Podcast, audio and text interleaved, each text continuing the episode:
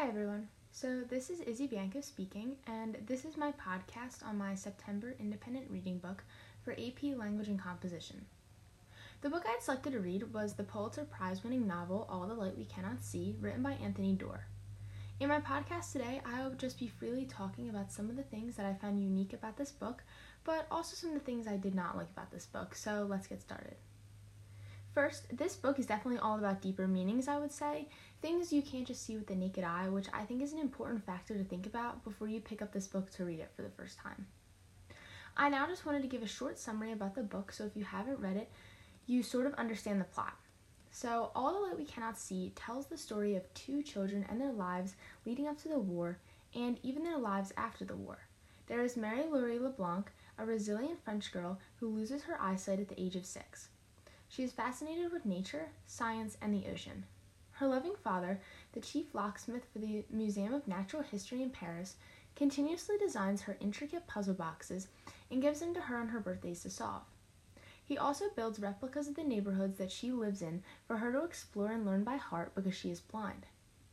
Later in the story, her father becomes imprisoned in a German work camp and is sort of taken out of the narrative. Another important character in the novel is Werner Pfennig, a German orphan who has a special talent for building and constructing radios. Because of this skill, he is awarded a spot in an elite Nazi training school.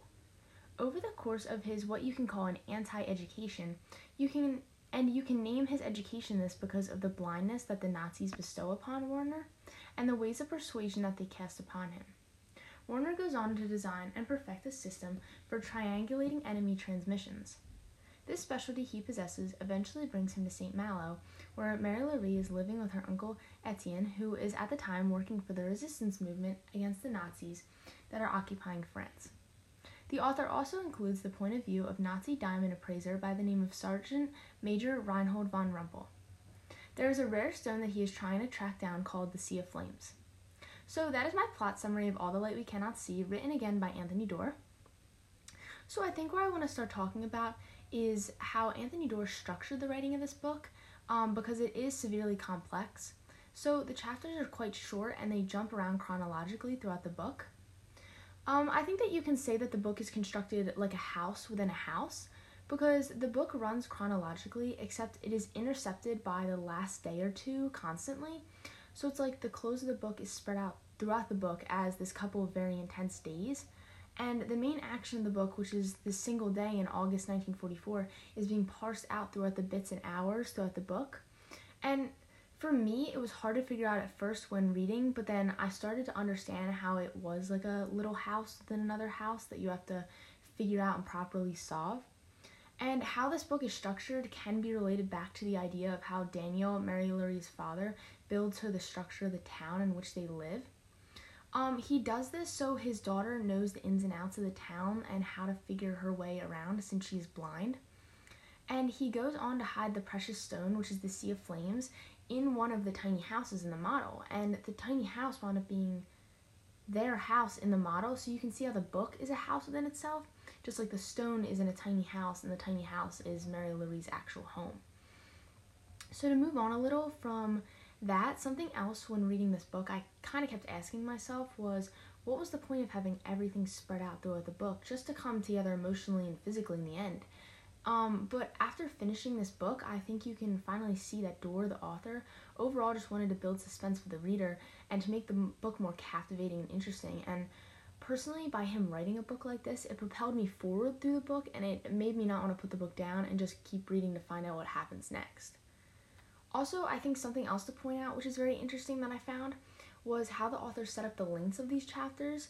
The chapters are set up into short bursts and scenes, and there weren't many drawn out and long chapters.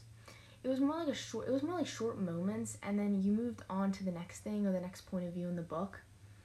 And I don't think any of these things hurt the book, in my opinion, but I, I definitely don't see why they were necessary in the book to be written in that way. Um, I can definitely see though how short chapters build suspense throughout the book, and it did leave cliffhangers because that's how it definitely felt for me personally as a reader. And because the more chapters you have, the more cliffhangers you're gonna have naturally in a book. Now, also talking about the chronological order of the book, I can see how it was necessary to have small things that could connect to each other in the end to make the bigger picture of the story. And this message has made more sense to me overall because it allowed readers to see the overall connection and all the characters coming together at the end of the book and to be able to look back and see all those small details throughout the book and how they tie together in the end, which was really cool to see.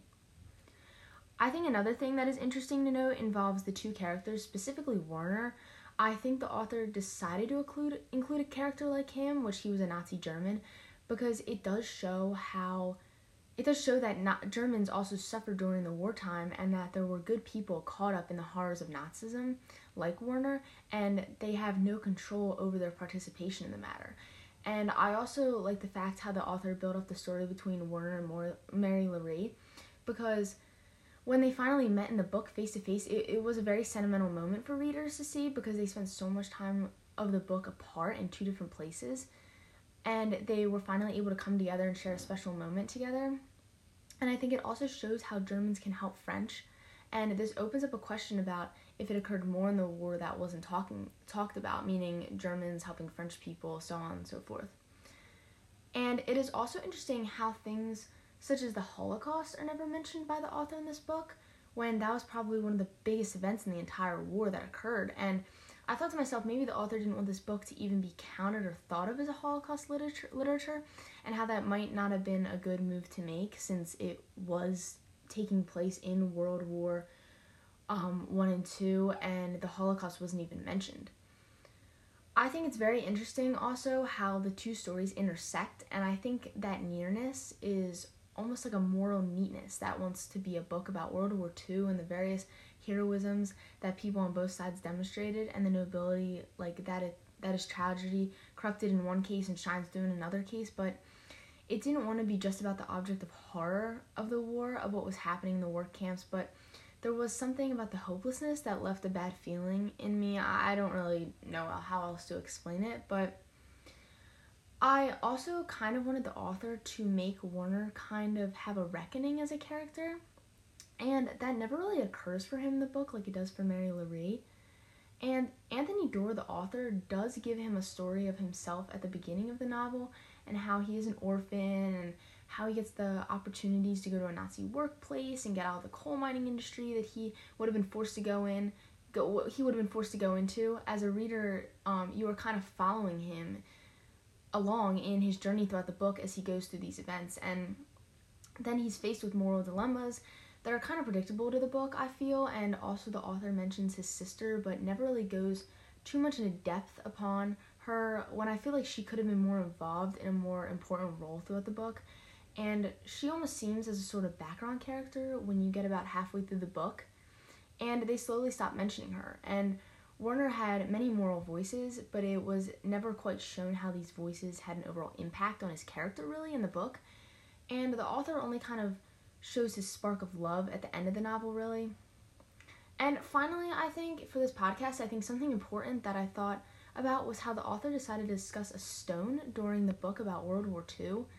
And in some ways, this book is about realism, and in some ways, not fairy tale, and yet the stone is a fantastical. And it made me, again, sort of worried that I was enjoying the book that was letting me off the hook of the darkness presented in the book, meaning the war.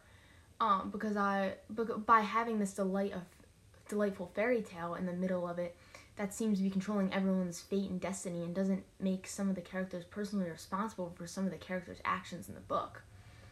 And maybe the author just wanted to show how maybe just the, maybe the author wanted to show how the stone sort of let characters like Werner off the hook for their wrongdoings in the book, but maybe not. And on the other hand, Marie-Laure represents someone who does make choices, and she cuts against that again with her speech at the end of the book. I feel when she says that she was born this way, meaning blind, and everyone keeps calling her brave for her part in the resistance in France with her and her uncle that are involved in. But she she is doing quite risky things at the time when the town is being watched because she's carrying secret messages back and forth and delivering them to her uncle.